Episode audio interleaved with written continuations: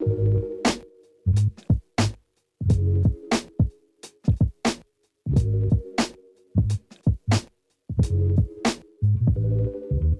and welcome to How to Record a Podcast from the Pod Farm. My name is Chris Robson, and in this show, we will be looking at everything you need to know to start your own podcast, including software and equipment, hosting and marketing, interviews with active podcasters, and tips on how to achieve a successful show. In this episode, we are going to be looking at two of the most popular free audio editors. They are Audacity and GarageBand. We will be looking at some of the main features from each of the programs and some of the pros and cons and what I would recommend for editing a podcast. So, first, let's look at Audacity. Now, Audacity is a cross platform, free, very importantly, and open source audio editor. By cross platform, I mean that it can be used on any Windows, Mac, Linux, or other Unix operating system. Uh, very versatile, so no matter whether you use a PC or a Mac, you will be able to download Audacity for free. It has a great community, uh, lots and lots of forums, lots and lots of useful collaborators and people to give you information about problems you might have and explain how to use things. Lots of documentation out there about how to use Audacity. It's had hundreds of millions of downloads, and that is obviously a big part to the fact that it's cross platform. So all the PC users can use it, which make up the majority of computer users.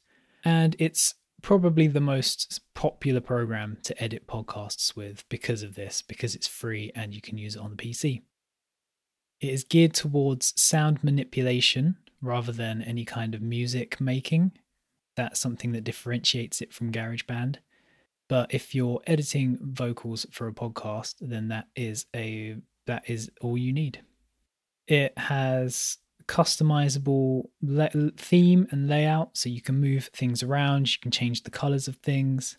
Uh, that's quite handy because I'll get into this a bit later on, but I don't really like how Audacity looks.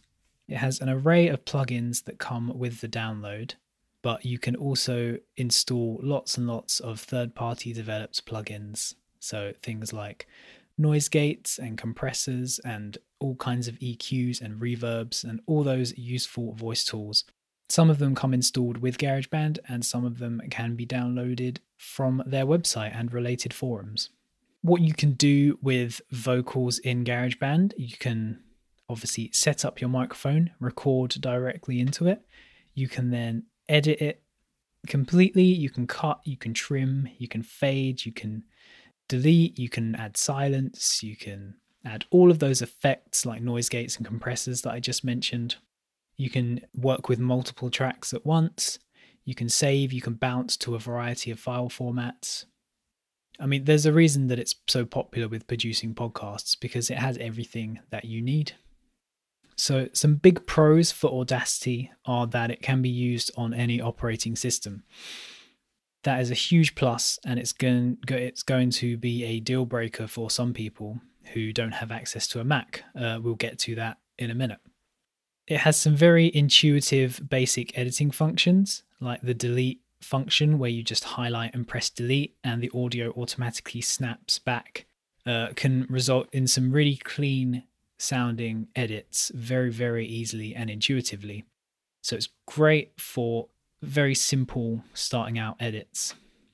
Like I said before, it has a massive community for support. That's another very handy thing. Some downsides are that it doesn't have any VST instruments, so you can't make music in it so much. Uh, some of the presets in things like the noise gates and the compressors are quite limited.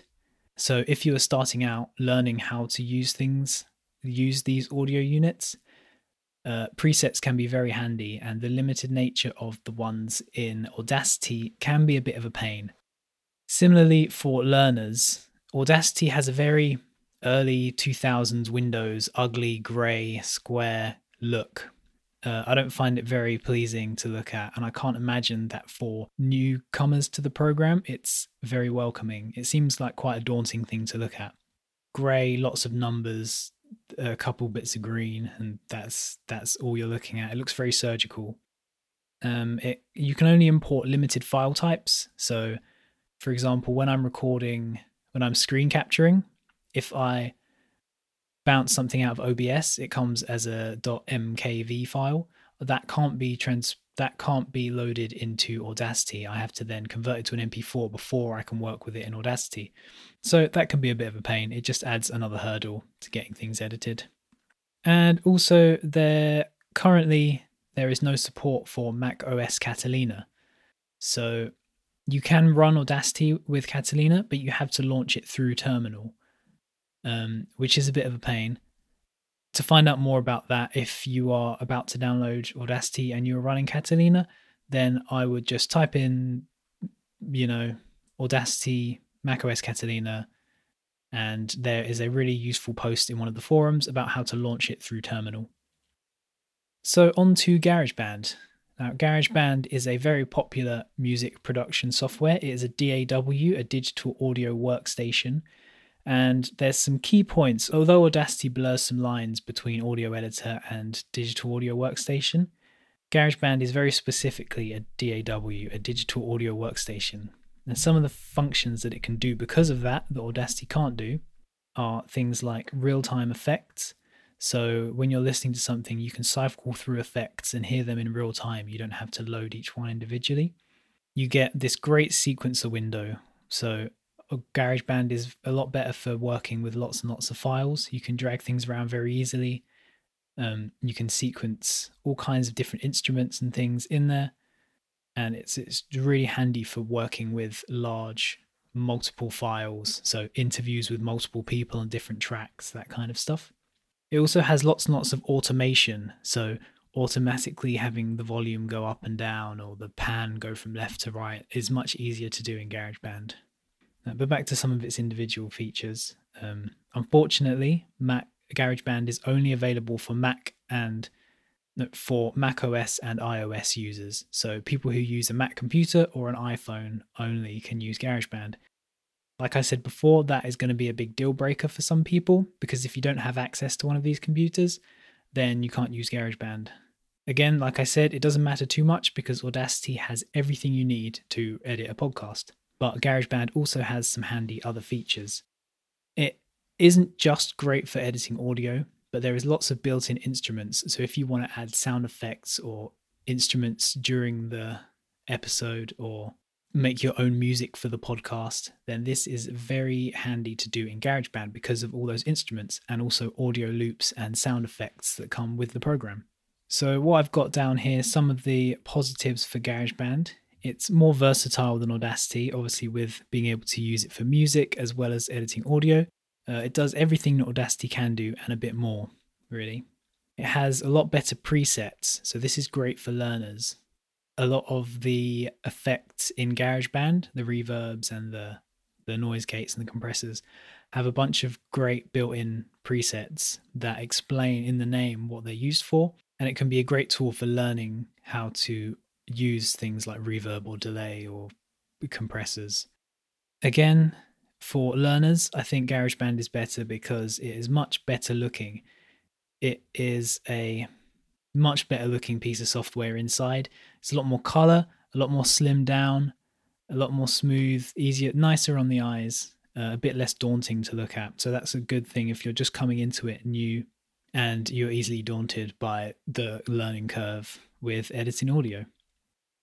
It's also because you can get GarageBand on a iPhone, it makes it mobile compatible. So you can be working on a podcast and then flip it over to your phone and carry on working on it on the go. Or vice versa, you can record it on your phone or iPad and then get home, flip it over to your computer and continue working on it, which is very, very handy. You can load all kinds of file types into GarageBand, so that's just another little plus it has. You don't have to convert things, you can just drag and drop and they're ready to go.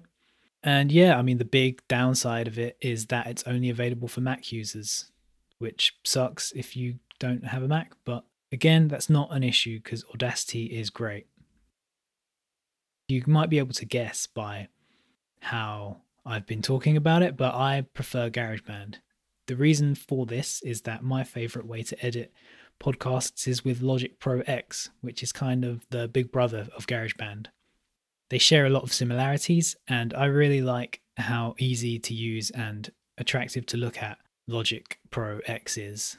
Um, it isn't daunting, it's easy on the eyes, it's very intuitive and very powerful. GarageBand is like a slimmed down free version of this, and so for that reason, it would be my preference. Um, I think GarageBand is better for beginners. I think Audacity is better for the wider populace because most people use PCs rather than Macs. Again, if you have the choice, I would say go for GarageBand. GarageBand is a powerful piece of software. Uh, it's actually been responsible for editing and producing some really big albums.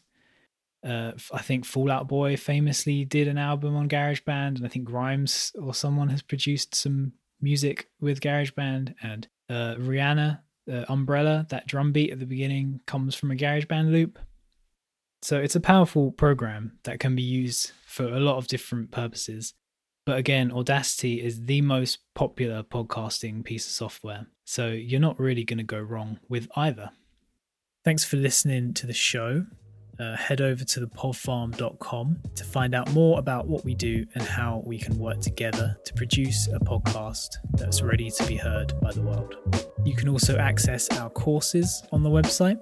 We have a free course on how to record and release a podcast for free using free equipment you might have around the house and free services.